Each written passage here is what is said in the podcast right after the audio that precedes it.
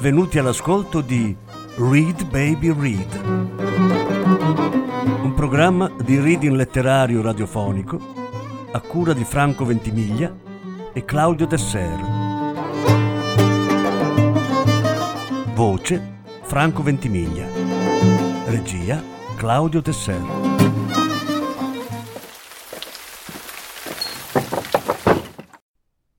Alice Munro, nemico, amico, amante.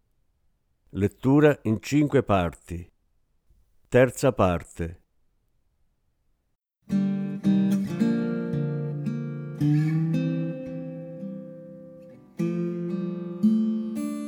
No rain today. Look good enough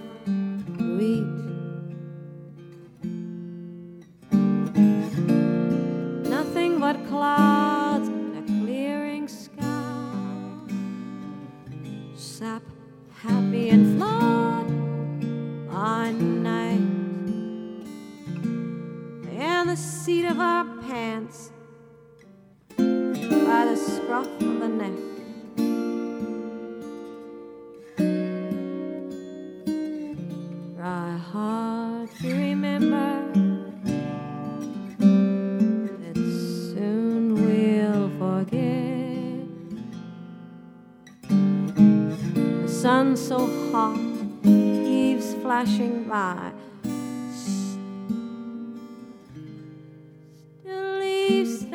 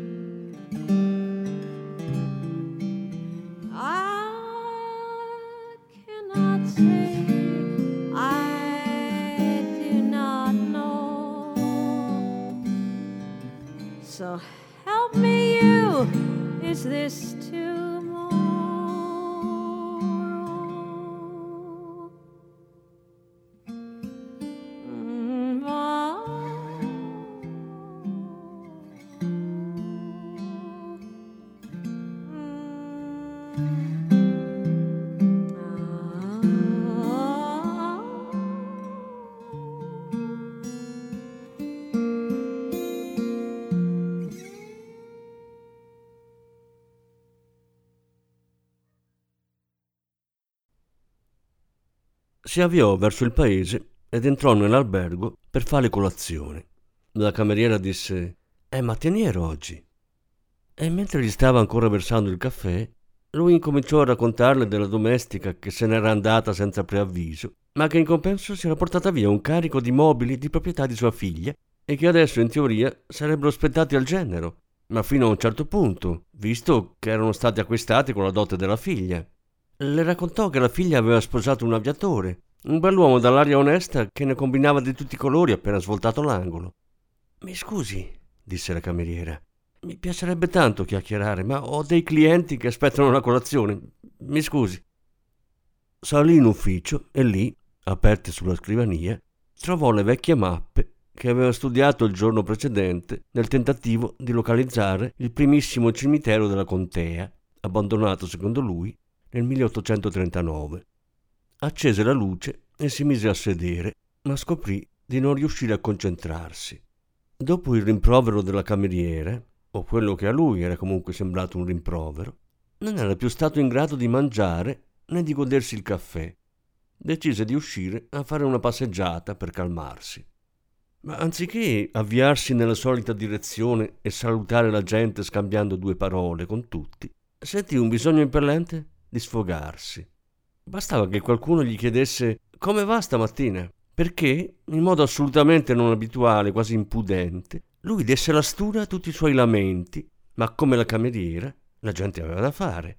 Perciò tutti annuivano frettolosi e inventavano scuse per allontanarsi. Il tempo non pareva deciso a intiepidirsi, come succede in genere nelle mattine di nebbia di autunno. La sua giacca non teneva abbastanza caldo, perciò cercò conforto nei negozi. I più sconcertati erano i conoscenti di più lunga data. Era sempre stato un tipo a dir poco reticente, un gentiluomo dalle maniere fini, una mentalità d'altri tempi, nella cui cortesia si celava un vago imbarazzo per i propri privilegi, il che conteneva una certa dose di ironia, visto che tali privilegi erano più frutto della sua visione della vita che di un riconoscimento altrui. Era l'ultima persona da cui aspettarsi il racconto dei torti subiti e la richiesta di consolazione. Non l'aveva fatto alla morte della moglie e nemmeno a quella della figlia. E invece eccolo qui a mostrare a tutti una lettera e a domandare se non era vergognoso che quell'individuo avesse continuato a chiedergli soldi e che perfino dopo che lui ancora una volta aveva avuto compassione si fosse messo d'accordo con la domestica per rubargli i mobili. Alcuni pensarono che stesse parlando dei mobili di casa sua, si convinsero che il vecchio fosse rimasto senza un letto o senza una sedia e gli consigliarono di rivolgersi alla polizia. Non serve a niente, non serve a niente, diceva lui. È come cercare di cavare il sangue da una rapa. Entrò nella bottega del ciabattino e salutò Hermann Schulz. Ti ricordi quegli stivali che mi hai risuolato, quelli che avevo preso in Inghilterra? Me l'hai risuolati quattro o cinque anni fa. La bottega assomigliava a un antro, con varie lampadine schermate a illuminare diversi deschi da lavoro. L'aerazione del locale era tremenda, ma gli odori intensi che vialeggiavano, di colla e cuoio e lucido per scarpe e suole in feltro nuove, vecchie e marce, non erano sgraditi al signor Macaulay. Qui il suo vicino Hermann Schulz, un manovale esperto e occhialuto dal colorito giallognolo e le spalle curve, era occupato in tutte le stagioni a imbroccare e ribattere chiodi o a tagliare il cuoio della forma desiderata con un trincetto ricurvo. Il feltro veniva lavorato con uno strumento che sembrava una sega circolare in miniatura. I paracolpi rendevano i suoni più attutiti e la ruota di carta vetrata raspava e la pietra a smeriglio in punta all'utensile emetteva un ronzio acuto come di insetto meccanico e la macchina per gli occhielli punzonava il cuoio con alacre ritmo industriale. Quei suoni e quegli odori di attività precise erano noti al signor Macaulay ormai da anni, ma non li aveva mai riconosciuti, non ci aveva mai pensato. Ora Herman, con il suo grembiule di cuoio annerito e uno stivale in mano, si drizzò, sorrise e annuì, e il signor Macaulay rivide l'intera vita di quell'uomo nel suo antro. Avrebbe voluto esprimere simpatia o ammirazione, o perfino qualcos'altro che nemmeno lui capiva. Sì, certo, disse Herman. Erano buoni stivali. Buoni stivali. Sai che li avevo presi in viaggio di nozze? In Inghilterra. In questo momento non ricordo dove, ma, ma non a Londra. Sì, me l'aveva detto. Hai fatto un buon lavoro. Vanno ancora bene. Un gran bel lavoro, Herman. Sei uno che lavora bene tu. Lavori onestamente. Meno male.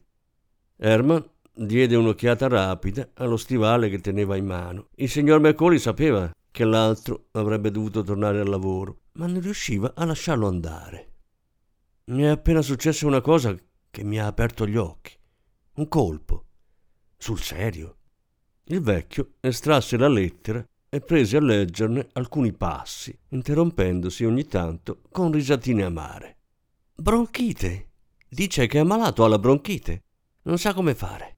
Non so a chi rivolgermi. Beh, in realtà sa benissimo a chi rivolgersi. Anche tutte le altre volte è da me che è sempre venuto. Mi bastano poche centinaia di dollari per tirare avanti finché non mi sarò rimesso. Sempre a chiedere e a bussare alla mia porta. E intanto complotta alle mie spalle con la domestica. Te l'ho già detto? Quella mi ha rubato un mucchio di mobili ed è scappata all'ovest. Erano d'accordo. Un uomo che ho tirato fuori dai guai chissà quante volte, senza mai rivedere un soldo indietro. Anzi, no, devo essere onesto, 50 dollari me li ha resi 50 su centinaia e centinaia, migliaia. Era in aviazione durante la guerra. Ce n'erano tanti di questi ometti piuttosto bassi di statura in aviazione. Si davano mucche di arie, pensando di essere degli eroi di guerra.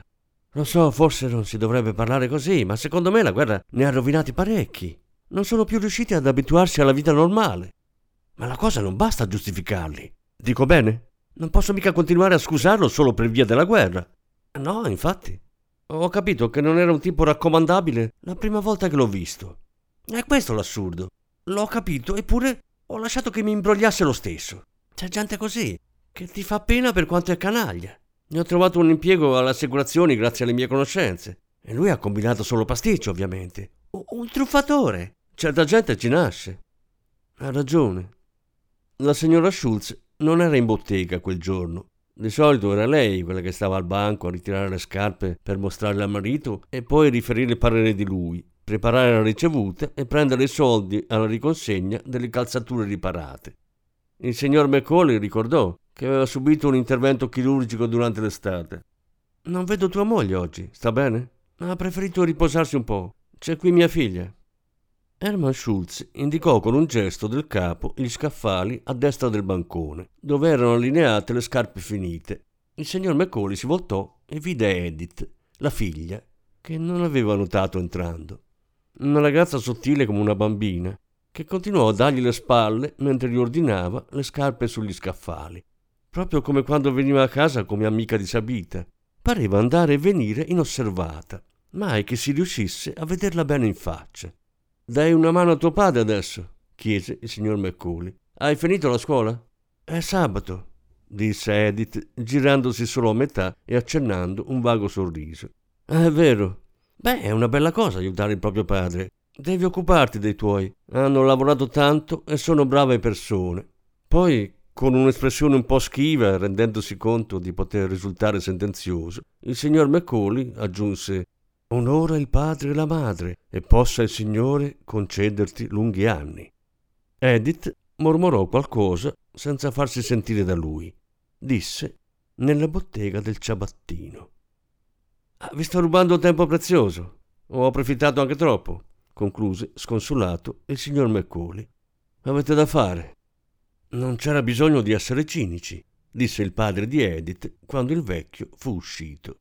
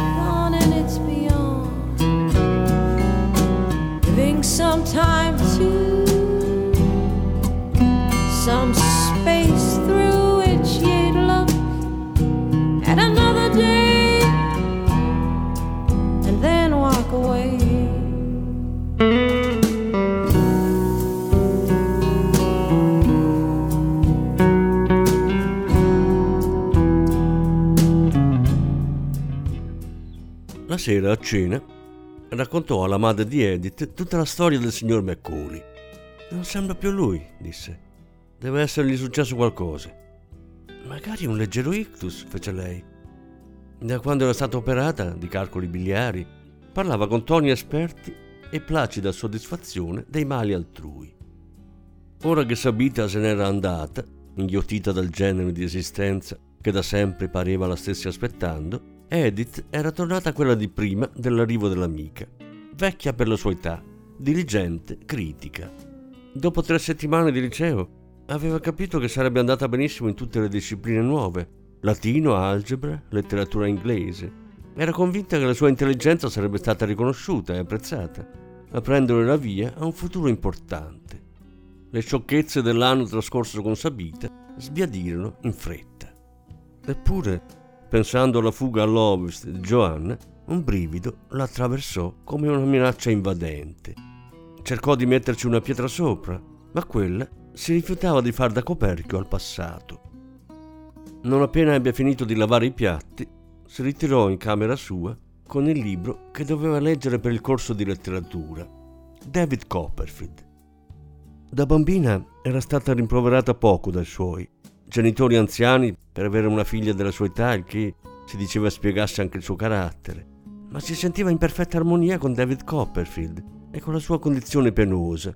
Le pareva di essere come lui, una che tanto valeva fosse stata orfana, visto che avrebbe probabilmente dovuto fuggire, darsi alla macchia, badare a se stessa, una volta venuta a galla la verità sul passato che le avrebbe impedito di realizzare il futuro. Tutto incominciò con Sabita che andando a scuola le disse Dobbiamo passare l'ufficio postale. Devo spedire una lettera a mio padre. Facevano insieme il tragitto di andata e ritorno tutti i giorni. A volte camminavano con gli occhi chiusi, oppure all'indietro. Altre volte, incontrando qualcuno, si allontanavano parlottando a bassa voce, in una lingua inventata per confondere gli sconosciuti. Quasi tutte le trovate geniali erano di Edith. L'unica idea proposta da Sabita fu quella di scrivere il loro nome accanto a quello di un ragazzo poi di eliminare tutte le lettere comuni e di contare le restanti. Dopodiché si faceva la conta sulle dita con le lettere avanzate dicendo nemico, amico, spasimante, amante, sposo, finché non si arrivava al verdetto riguardo alla possibile relazione tra loro e il ragazzo in questione. Che lettera spessa, disse Edith. Notava ogni dettaglio e ricordava tutto imparando a memoria intere pagine di libri di testo, in un modo che gli altri bambini trovavano sinistro.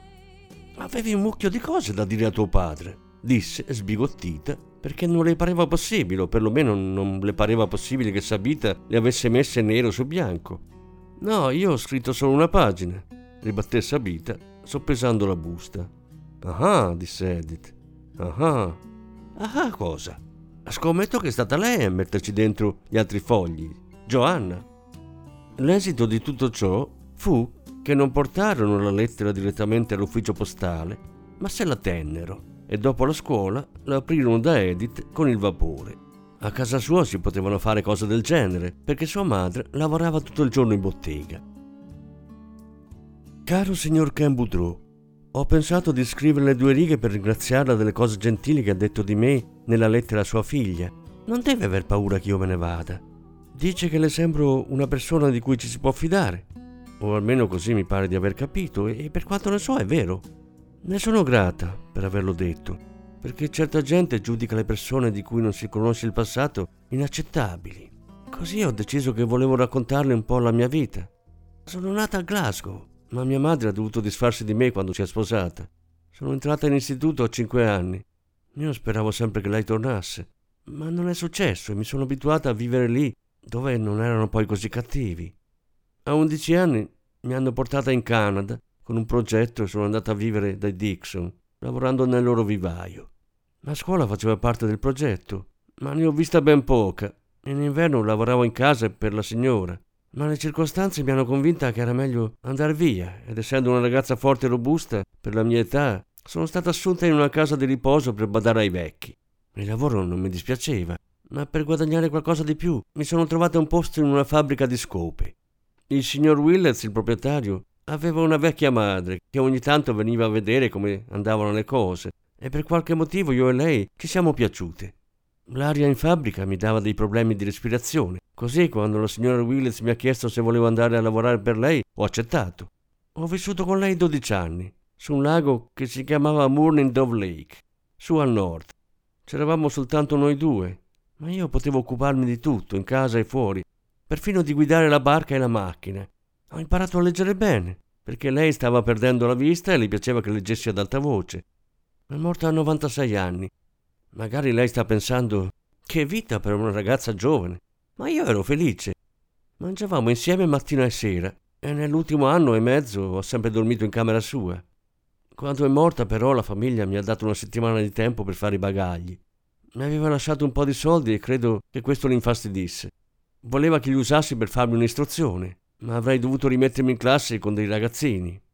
E così, quando ho visto l'annuncio del signor Macaulay sul Globe and Mail, mi sono presentata. Mi serviva un lavoro per superare la nostalgia della signora Willets. Ora credo di averla annoiata abbastanza con la mia storia e sarà contento che siamo arrivati oggi. Grazie per la buona opinione che ha di me e per avermi portata alla fiera. Non sono il tipo da giostre e da mangiare porcherie in giro, ma mi ha fatto comunque piacere essere invitata. La sua amica Joanna Perry. Edith lesse la lettera di Joanna con un tono di voce implorante e un'espressione sconsolata. Sono nata a Glasgow, ma mia madre ha dovuto disfarsi di me appena mi ha vista. Aspettila, disse Sabita. Tra poco vomito, furia di ridere. Come ha fatto ad aggiungere la sua lettera senza che te ne accorgessi? È sempre lei che prepara la busta e ci scrive l'indirizzo perché dice che la mia scrittura non è abbastanza chiara. Edith dovette risigillare la busta con il nastro adesivo perché non c'era più colla a sufficienza. È innamorata di lui, disse. Bah, che schifo, disse Sabita tenendosi lo stomaco. Com'è possibile? La vecchia Joanna? Lui che cosa aveva detto di lei comunque? Niente, solo che dovevo portarlo rispetto e che sarebbe stato un peccato se se ne fosse andata. E che eravamo fortunati ad averla trovata perché lui non aveva una casa per me e il nonno non poteva crescere una bambina da solo e, e bla bla. Ha detto che era una signora e che lui le sapeva distinguere. Ecco perché lei si è innamorata. Edith tenne la lettera per quella notte, per evitare che Joanna potesse scoprire che non era stata spedita e che era chiusa col nastro adesivo. La portarono all'ufficio postale il mattino dopo. E adesso staremo a vedere che cosa le risponde. Attenzione, disse Edith. Non ci fu nessuna risposta per un bel pezzo e quando infine arrivò fu una delusione. Aprirono la busta con il vapore in casa di Edith, ma dentro non trovarono niente per Joanna. Cara Sabita, quest'anno mi trovo un po' a corto di denaro per Natale. Scusa, ma posso mandarti soltanto un paio di dollari. Spero comunque che tu stia bene che passi un Natale felice e che stia facendo progressi a scuola. Quanto a me, ultimamente non sono stato in gran forma. Mi sono preso la bronchite, come a quanto pare mi capita ogni inverno. Anche se questa è la prima volta che mi ritrovo a letto ancora prima di Natale. Come vedi dall'indirizzo mi sono trasferito. L'appartamento era in una zona rumorosissima e c'era troppo via vai di persone che passavano a trovarmi sperando di mangiare e bere gratis. Ora sto in una pensione e mi trovo benissimo, anche perché fare la spesa e cucinare non è mai stato il mio forte. Buon Natale, con affetto, papà. Povera Joanna, commentò Edith, le si spezzeva il cuove e Sabita. Pazienza. A meno che non ci pensiamo noi, disse Edith. Cosa? A meno che non le rispondiamo. Occorreva battere a macchina la lettera, altrimenti Giovanna si sarebbe accorta che non era scritta con la grafia del padre di Sabita. Ma battere a macchina non fu un problema. In soggiorno, a casa di Edith, c'era una macchina per scrivere su un tavolo da gioco. Prima di sposarsi la madre aveva lavorato in un ufficio e qualche volta si guadagnava ancora qualcosa copiando lettere che la gente voleva avessero un aspetto formale. Aveva insegnato a Edith le basi della dattilografia nella speranza che un giorno o l'altro la figlia potesse trovare un impiego in un ufficio. Cara Giovanna, prese a dire Sabita, mi spiace ma non mi posso innamorare di te perché hai la faccia tutta piena di brutte macchie. Io faccio sul serio, disse Edith. Perciò chiudi la bocca. Si mise a scrivere. Mi ha fatto tanto piacere ricevere la sua lettera. Sillabava a voce alta le parole del testo. Si interrompeva per riflettere mentre la sua voce si faceva sempre più solenne e intenerita. Sabita si rovesciò a ridere sul divano. A un certo punto accese il televisore, ma Edith disse: Ti prego. Secondo te come faccio a concentrarmi sui miei sentimenti con tutte quelle stronzate nelle orecchie? Edith e Sabita facevano uso delle parole stronzate e puttana e Cristo quando erano sole. Cara Giovanna, mi ha fatto tanto piacere ricevere la sua lettera insieme a quella di Sabita e scoprire qualcosa di più sul suo conto. Devi aver sofferto molto ed essere stata parecchio sola nella vita, anche se la signora Willets mi sembra sia stato un incontro prezioso. Lei comunque si è sempre data da fare senza lamentarsi e devo dire che l'ammiro moltissimo. Quanto a me, ne ho viste di tutti i colori e non sono mai riuscito a trovare pace. Non so da dove mi venga questa inquietudine interiore, ma sembra far parte del mio destino. Non faccio che incontrare persone e parlare con tutti, ma certe volte mi chiedo chi è davvero mio amico. E poi, tutto a un tratto, arriva la sua lettera e lei si firma la sua amica. E io mi domando, ma dirà sul serio? E che bel regalo di Natale sarebbe per me se Giovanna mi dicesse che è davvero mia amica. Magari a lei era parso soltanto un modo gentile di chiudere una lettera e non mi conosce neppure abbastanza. In ogni caso, buon Natale. E il suo amico, Ken Boudreau. La lettera arrivò a casa, a Joanna. Anche quella di Sabita alla fine era stata copiata a macchina, perché come spiegare che una fosse scritta a macchina e l'altra a mano? Questa volta c'erano andate caute con il vapore e avevano aperto la busta con estrema cura, in modo da evitare di tradirsi con il nastro adesivo. Perché non battiamo anche la busta? Non farebbe così uno che abbia scritto a macchina le lettere? disse Sabita, pensando di essere astuta perché su una busta nuova non ci sarebbe il francobollo, Babbea. E se lei gli risponde, noi la leggiamo. Brava. E se risponde a lui direttamente? Edith non aveva voglia di ammettere che non ci aveva pensato. Figurati, quella è furba. Tu comunque rispondigli subito. Così lei avrà idea di poter infilare la sua lettera insieme alla tua. Detesto scrivere queste lettere cretine. E dai, mica ti ammazzi di fatica. Non sei curiosa di vedere cosa gli dice? Caro amico, mi chiede se la conosco abbastanza da poter essere sua amica. E io le rispondo che credo di sì. In vita mia ho avuto solo un'amica, la signora Willets. Le ho voluto bene e lei è stata buona con me. Ma adesso è morta. Era molto più vecchia di me. E il guaio con gli amici più vecchi è che muoiono e ti lasciano sola.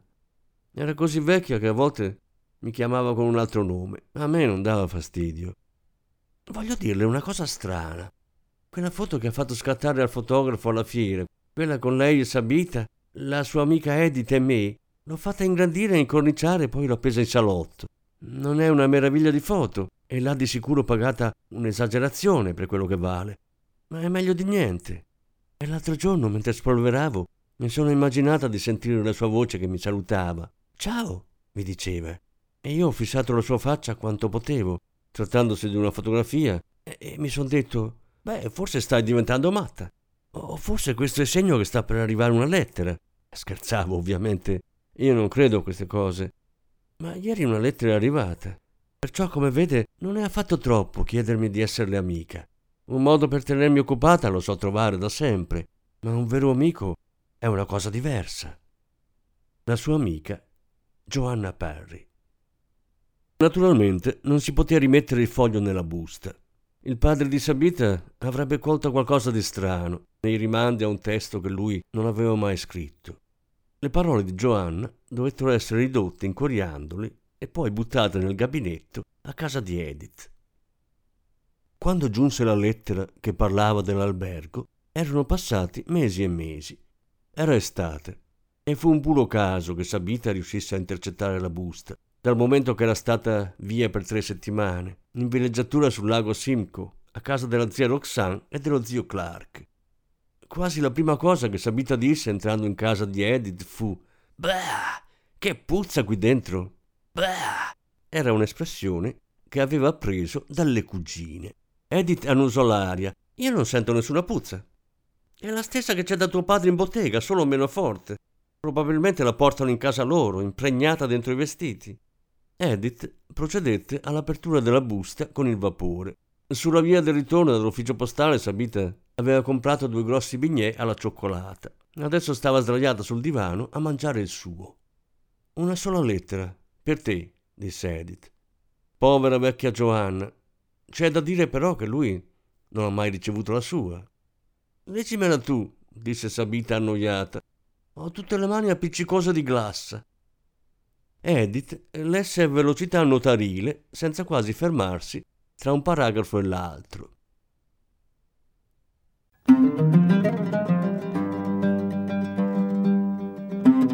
Avete ascoltato Read Baby Read, un programma di reading letterario radiofonico a cura di Franco Ventimiglia e Claudio Tesser. Grazie per l'ascolto, alla prossima settimana. La quarta parte della lettura sarà trasmessa la prossima settimana.